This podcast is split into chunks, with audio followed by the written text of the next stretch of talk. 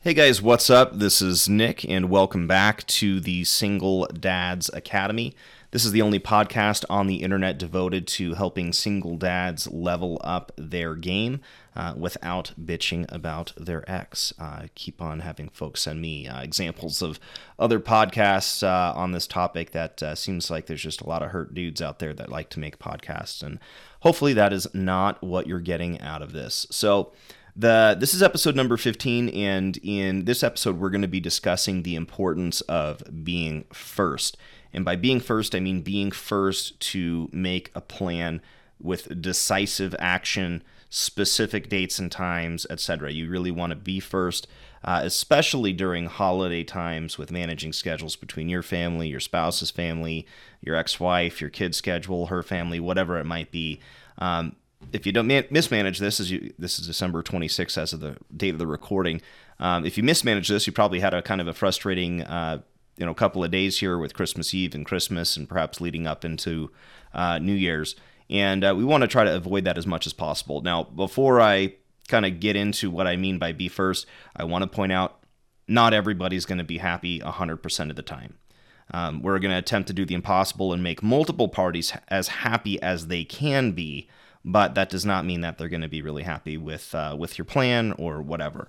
Uh, what I mean by that is perhaps your family's significant day is Christmas Eve. My family's significant day, as far as Christmas is concerned, when we always get together, is on Christmas Eve. That's when we exchange presents. That's when the kids open up their presents from the family, etc. And if the mother of my kids, if Christmas Eve was her family's significant day, then I would need to look at perhaps alternating years of you know which which day would be the most important, uh, as well as have just kind of a, a, frank conversation with my family and, and say you know hey, um, this is also an important day for you know the kid's mom.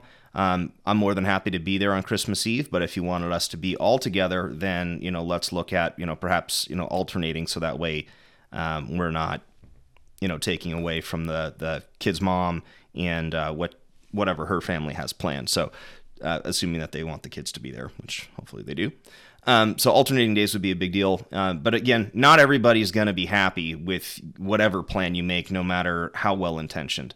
Uh, making yourself, your spouse, and your kids happy is the most important. Choosing what's going to be right for you guys, the most comfortable, the most fun, while still trying to make everybody else happy or at least showing up uh, for them so that way they can uh, enjoy the holidays with you. But what I don't want you to do is to show up to a holiday uh, and you double booked yourself and you need to cut something short.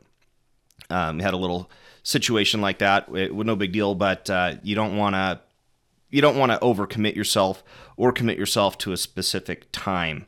So if you only have like an hour or two at, on Christmas, you can't control when the food's going to be ready. You can't control how fast somebody's going to open up their gifts. You can't control how many gifts they're there. So really, it's going to be important for you guys to make sure that you don't double book yourself. So um, first thing I'd like to mention is just being first, what that means. So that means you need to be first through the door on what the plan is. You need to be first through the door with your family. You need to be first through the door with your spouse. You need to be first through the door and making decisions on what's going to work for everybody. And I'd encourage you guys to write it out. And then if there's any conflicts as far as the schedule and stuff's concerned, you're going to want to work that out well in advance. I mean, I'd even encourage, you know, doing that, you know, September, August timeframe.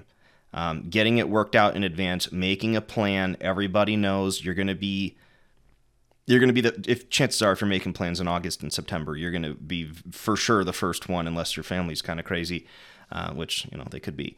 But you want to be the first one with the plan on, hey, you know, I'm going to have the kids, or I think I'm going to have the kids on Christmas Eve, you know, at uh, you know X Y Z time. Would everybody be good at with doing Christmas at you know three o'clock or four o'clock or whatever it is, and approaching each and every person with this specific date and time and getting their buy-in early, and making sure that they understand that's when you're available. Um, and if they say yes, then now they're committed to it. Sure, they could try to change the plan and whatever, but for you, it's important that you make the plan. You know exactly the date, time, and place and you're going to because you're trying to juggle multiple people's schedules. So if you get everything handled up front, then there's not going to be any surprises uh, in the future.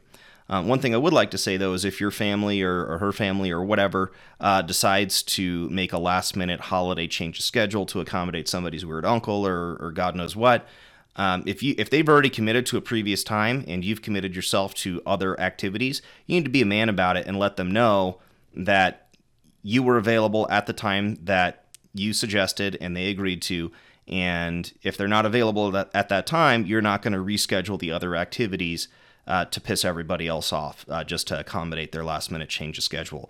Um, I haven't had any, too many issues with this. It's my family's super understanding and everything uh, about, especially about my kid schedule. But sometimes I do show up to occasions where, you know, I thought I was going to have the kids and, you know, I don't have the kids. But you need to make sure that they know date, time, place. They decide to make a change of schedule. That's on them, and you may or may not be there depending upon what others what other uh, commitments you've made. But um, I'm a big big believer in making sure that if you did give your word that you're going to be at a, a date at a, at a place for an event, that you actually are there and anybody else's change of plans uh, should not impact your change of plans. If they if it doesn't coincide with what you got going on, if you're not free, then just let them know. You know, hey, I made these. I I, I reached out in August, September timeframe, October. We confirmed it. You know, three weeks ago.